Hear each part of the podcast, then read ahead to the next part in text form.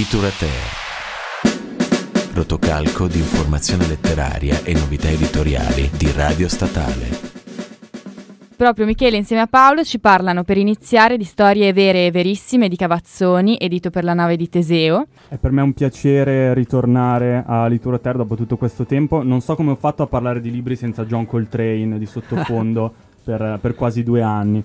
Ma è un piacere nostro di averti qua in questi studi così caldi, pronti ad ascoltarti e a parlare del nuovo libro che ci hai voluto portare oggi. Sì, una, una puntata all'insegna, abbiamo detto, della nostalgia e poi avremo modo di, di scoprirlo insieme anche purgatoriale.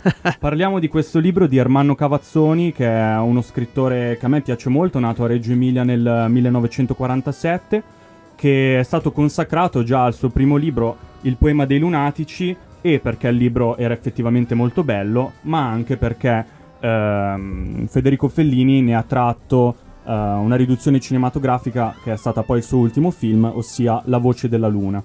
Ermano Cavazzoni torna in libreria con eh, Storie vere e verissime, il secondo lavoro eh, per l'editore milanese La nave di Teseo, che appunto ha un titolo un po' particolare, perché che differenza c'è fra storie vere e storie verissime? Eh già. Se esiste una storia vera e una verissima, quella vera è un po' meno vera di quella verissima e quindi più falsa e quindi subito ci troviamo catapultati in una dimensione umoristica che è un po' la cifra costante di questa raccolta di corsivi. Poi interessante Michele la prefazione, no? Lui parte subito con le mani avanti dicendo queste sono storie vere, se volete vi do anche il numero delle persone, il numero di cellulare delle persone che ho citato qua dentro.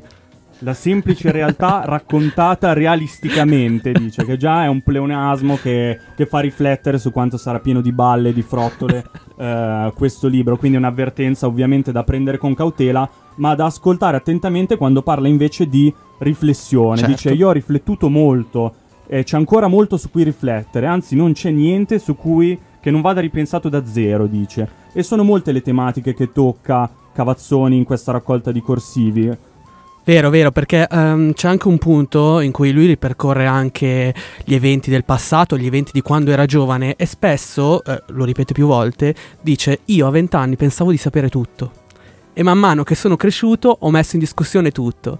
E, e- e- questo veramente è, la, diciamo, mh, è il filo rosso dei- di questi corsivi, di queste riflessioni che troviamo in eh, storie vere e verissime. Perché alla fine Cavazzoni non è più eh, conscio di nulla, nel senso che cerca tra- tramite la parola di conoscere la realtà. Non so se per te è così. No, è vero, lo sguardo dubitativo dell'umorista che qualsiasi fenomeno gli capiti a tiro lo prende, lo avvicina e quando le cose vengono viste da vicino assolutamente eh, e immediatamente sembrano subito meno sensate. Perché è la contraddizione che fa ridere poi alla fine, no? è diciamo il ribaltamento dei campi e Cavazzoni lo sa fare benissimo. E io non so cosa ti abbia, diciamo, eh, spinto poi a, a- a- utilizzare questa chiave, nel senso che eh, è, è molto, è molto interessante come lui utilizzi la- una chiave ironica per, per descrivere ma non per denigrare qualcosa.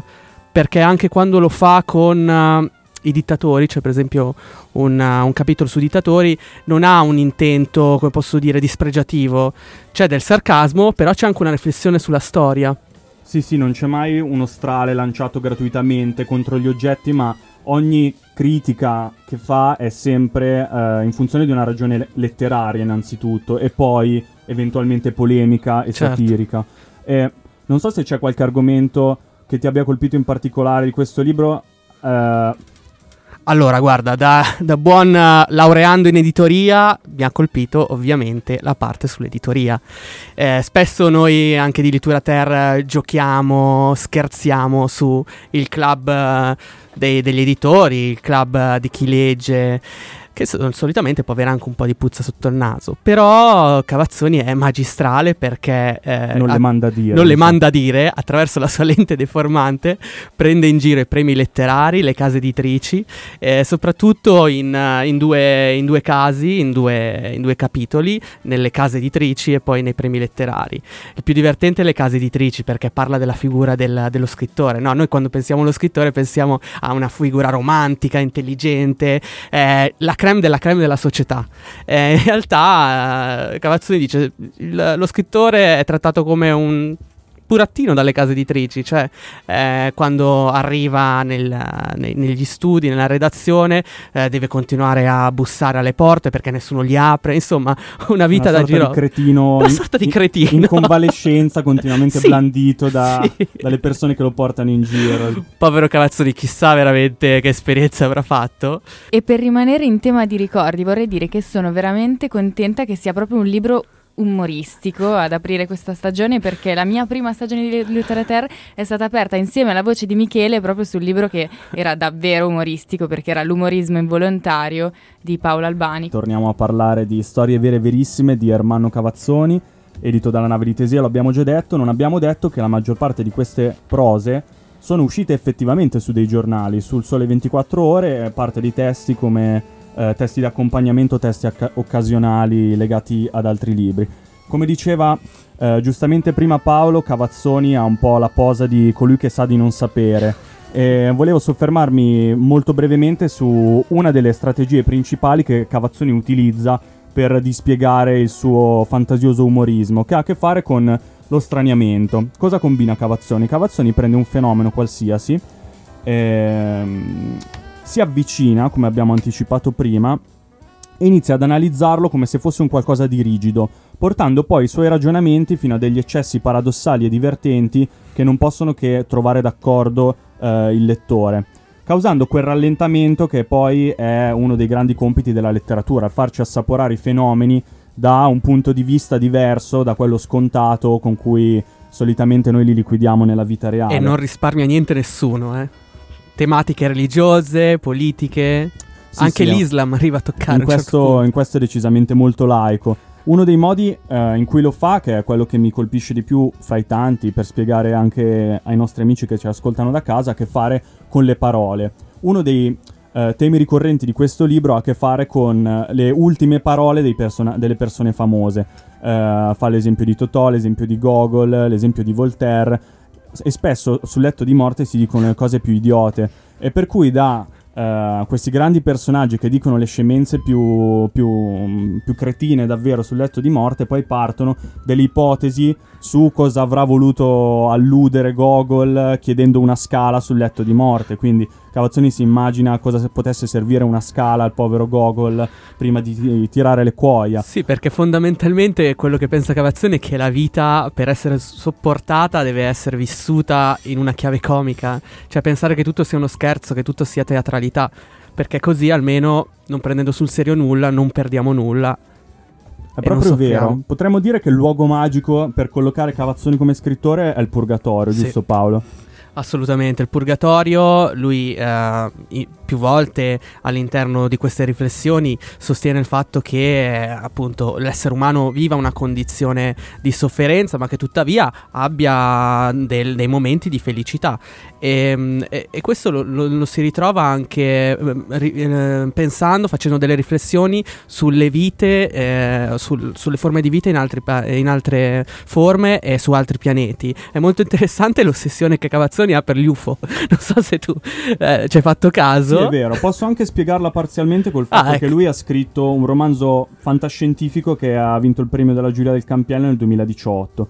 E proprio nel momento in cui probabilmente sviluppava questi articoli, Certo. per cui è uno degli argomenti su cui si è trovato a ragionare, potremmo Sì, dire. sì, perché 2000 cita le fonti. A un certo punto cita tutti i report dei carabinieri che, mm, o delle forze dell'ordine che hanno registrato queste apparizioni di, di UFO, eh, di esperienze così del, del terzo tipo, direbbe Spielberg. E, mm, e insomma, faceva ridere perché effettivamente c'era questa mania di, di riflessione sulla vita, del valore della vita. Eh, c'è un bellissimo passaggio, adesso non mi ricordo in quale, in quale scritto, dove lui sostiene: Ma perché noi ci interessiamo ad altre forme di vita? Alla fine ci ignoriamo tra di noi.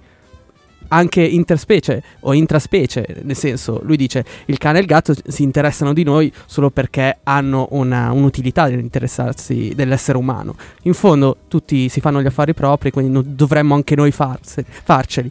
Ed è interessante appunto come dicevi tu, questa vena ironica dove mm, ormai non vale più niente. Sì, è proprio vero. E tra l'altro lui dice: Noi gli alieni ce li abbiamo già in terra. Perché lui è una delle metafore che usa spesso è quella degli insetti. Cioè, gli insetti sono fra noi, sono molto più di noi, sopravviveranno quando saremo morti e non capiamo assolutamente nulla del modo che hanno di pensare eh, e di comunicare fra di loro. Cioè, per noi sono degli alieni in terra. E un'altra cosa che lui dice spesso quando parla nel libro di alieni è che gli alieni hanno sostituito le madonne e le apparizioni dei santi nella contemporaneità, cioè che noi attendiamo gli alieni come di fatto ci aspettiamo, come si aspettavano probabilmente nel Medioevo o qualche secolo fa l'apparizione della Madonna. È vero, è vero. Per cui sempre portatori di una conoscenza ulteriore, più raffinata della nostra, mentre invece potrebbero esserci degli alieni Senti, ma c'è poi un'altra cosa esilarante, c'è un capitolo sul sorriso, non so se te lo ricordi. Ah sì, perché si sorride in foto? Perché si sorride in foto? Effettivamente è un fenomeno del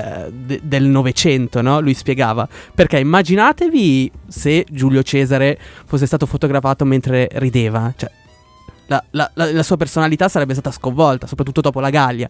E... O anche solo la prima metà del Novecento, Sì. cioè guerre mondiali, crisi politiche, tutti che sorridono come dei cretini. E lui giustamente riflette, non è che oggi ce la passiamo così meglio fra riscaldamento globale, però tutti sorridiamo nelle foto come degli ebeti. Quando non c'è niente, nulla per cui sorridere, quindi eff- effettivamente eh, è così. Allora, siamo arrivati alla fine.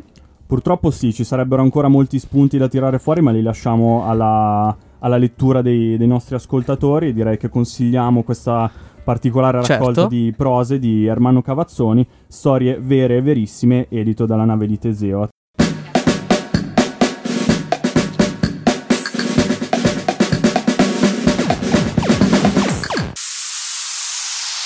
Literature.